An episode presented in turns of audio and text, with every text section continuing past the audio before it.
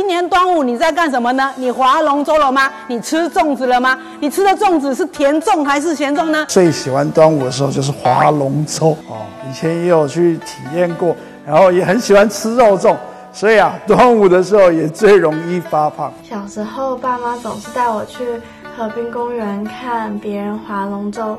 但我觉得，对于一个吃货来说，最幸福的事情莫过于吃粽子啦。大家更喜欢吃甜粽还是咸粽呢？我是来到大陆北方之后呢，才开始尝试甜口的粽子。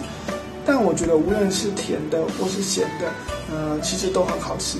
如果要我选择心目中的第一名口味，我会毫不犹豫的选择咸蛋黄猪肉，那是我心中印象最深刻的端午味道。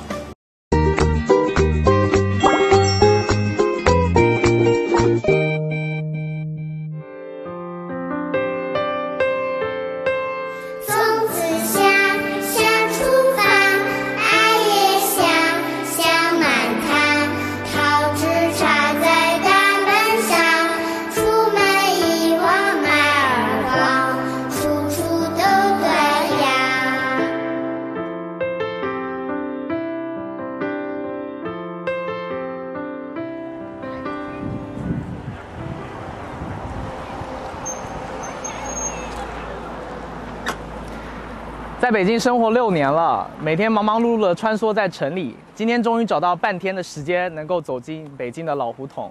北京的老胡同承载着许多的北京历史故事。跟着我一起到北京老胡同里寻找端午的记忆。两岸新发现，端午新体验，出发！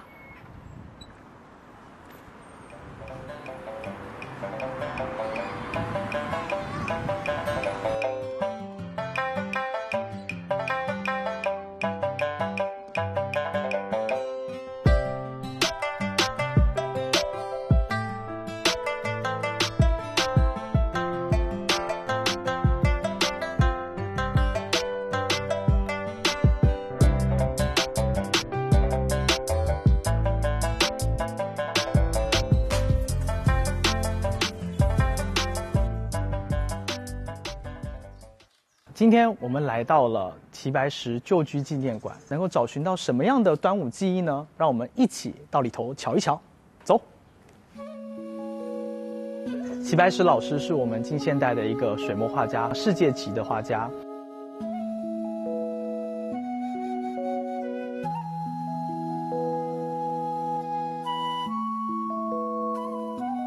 这幅画是齐白石老师画的咸蛋小虫。其实呢。这个台湾的粽子，我们是南部粽、北部粽，其实都会包咸蛋，那让我想起到这个端午的记忆。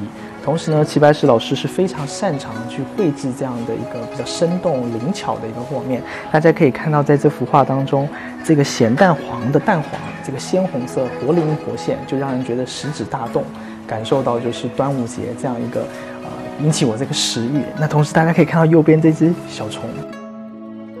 在齐白石老师的绘画过程当中呢，通过这种呃平常日常可见的这样的小小小昆虫来反映映射出这个呃非常自然的一个生活方式。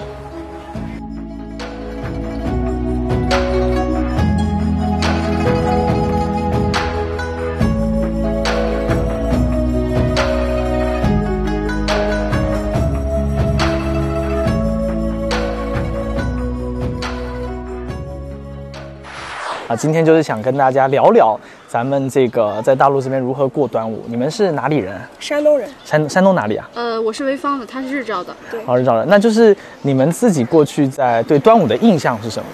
端午的印象，呃，吃粽子。吃粽子。对，也是一个就是家里人团圆的一个节日。那能讲讲吗？就是一般你们在家乡是怎么过端午的？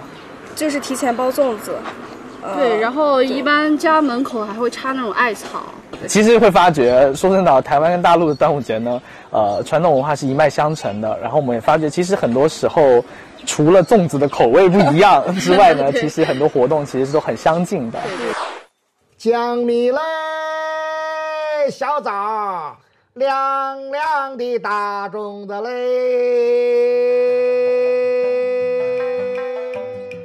完胡同后，我今天带大家去见一位我的老朋友龙哥。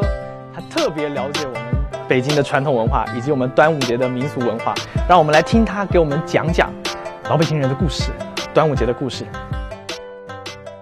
这个院落是，呃，正北房有有东房有西房还有南房，真的是老北京四合院，呃我是第一次能进到四合院里面这样子感受这个格局啊，嗯。然后看到您，哎，这个感觉今天准备了很多不一样的东西，过节过节了，过节的东西，过节了。啊。您看呢，这些叶子，这个苹果呢代表平平安安，种子叶，嗯，呃，这是艾蒿，这是这是马马铃草，马铃草。啊，这是干的啊，这是粽子，嗯。呃，这是香囊。其实，在北京呢，我小的时候啊，十几岁的时候，这个二葫芦外边是护城河，嗯，家里边没有钱买这种的叶去，怎么办？都是苇子叶，上那去撅那苇子叶去。后来呢，就是慢慢的这个这个现在生活好了，后来就要这个这个有大批的种这些苇子叶，然后去去卖。您看这个马铃草，它是专门拴这个粽粽子子啊，取得固定，后来用小线儿了。啊，就以啊以前是用这种马莲草，对，这拿水里然后来泡着，涮哦，泡了以后当绳儿使，它就是绳子，绳子啊。这种爱爱这种爱蒿呢，就是就是这个季节已经有了，都是有过去走胡同串街有卖的，现在也有、也有卖的，也有种这个的，很高的这个这个高的时候有一人多高都有，就是种植的那种，像这种都是野生的。挂在家里的呢，就是尤其是夏天蚊子比较多，这个那这个弄干了干嘛呢？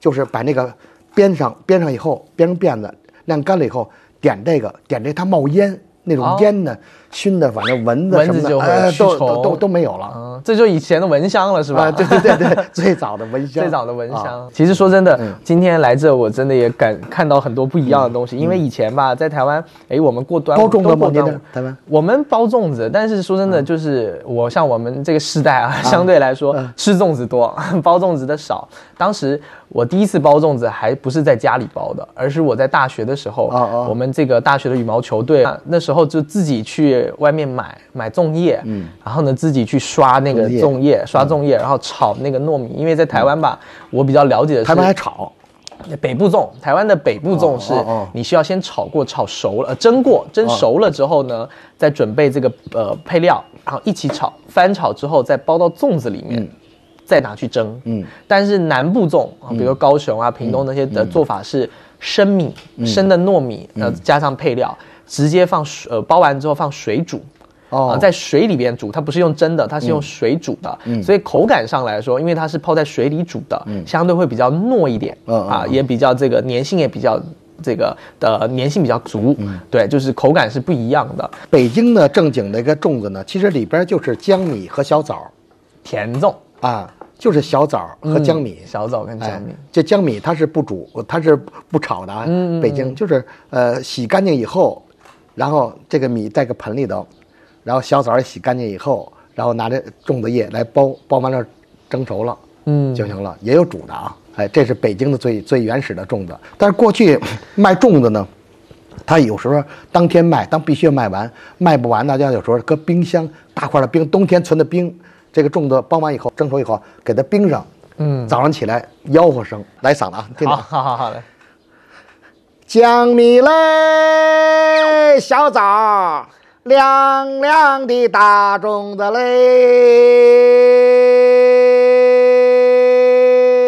江米来，小枣，凉凉的大大粽子嘞。哎，有有这种吆喝吆喝声。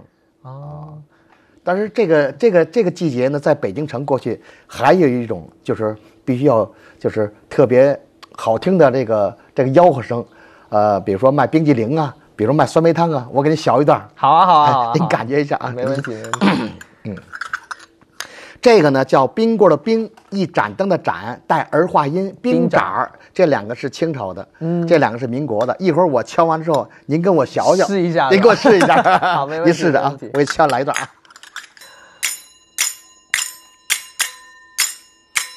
酸梅汤那个桂花味儿，喝到您嘴里的冒凉气儿，又解渴又带凉。不信您就闹碗尝，大碗的酸梅汤嘞，俩字儿一碗的呢，先生闹碗尝着吧您嘞。一件衫的水来，骆驼给我驮，哪来的蜜蜂儿啊给我打我，买的多来您尝个口到。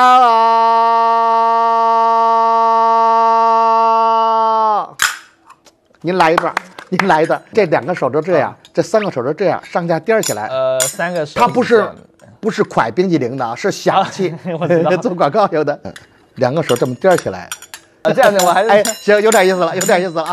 行，八十分儿。呃三二一。酸梅汤那个桂花味儿，喝到您嘴里的冒凉气儿，又解渴又带凉，不信您就闹碗尝。大碗的酸梅汤嘞，俩字儿一瓦零的，先生闹碗尝着吧您嘞。必须得尝尝。谢谢你。那我想好奇了解一下，就是您自己对于呃这个端午的含义跟印象是什么？这端午节呢，反正因为我们家还是呃，像在北京城已经祖上到现在已经三百五十年了，我们家是各种节日，嗯我们家都过，就是都在东忙西忙，都在去工作，就是盼着有节日，大家在一起聚一聚，都在家里边，谁拿手谁做什么菜，啊然后聚聚在一起，家里的两个大桌子，最多时候三十多人啊在一起聚，有一种呃这个过节这种气氛，也是从原始最早到现在，它也是一种文化的传承，了解，让孩子们也知道哦，我们端午节要吃粽子了啊啊，粽子什么什么样，我吃过，我们家还包呢，是吧？让他们孩子们也知道，这样让他们以后让孩子们长大以后，他会知道这个节日，是吧？街坊四邻也好，我这还送呢，现在还送呢。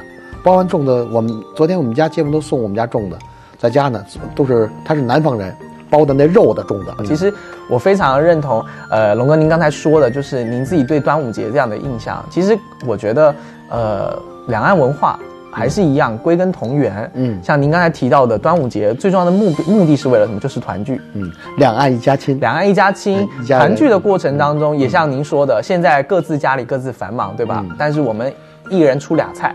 啊、我在台湾其实也是一样，端午节的时候回来祭祖，对吧？嗯主食肯定是吃咱们吃咸粽子啊，但是呢，其实配列配菜是什么呢？其实就是各家出俩菜，嗯他们在。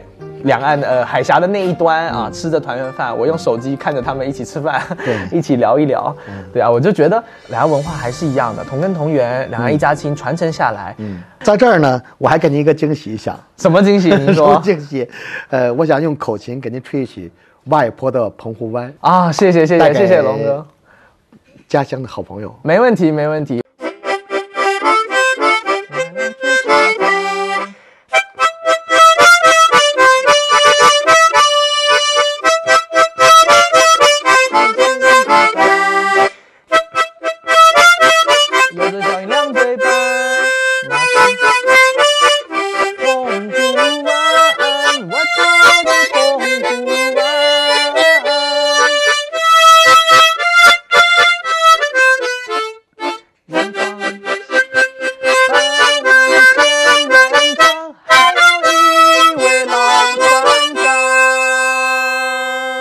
谢谢。谢谢龙哥，谢谢龙哥，谢谢感谢感谢您的这首这首呃《外婆的澎湖湾》，我相信已经传到了海峡的对岸。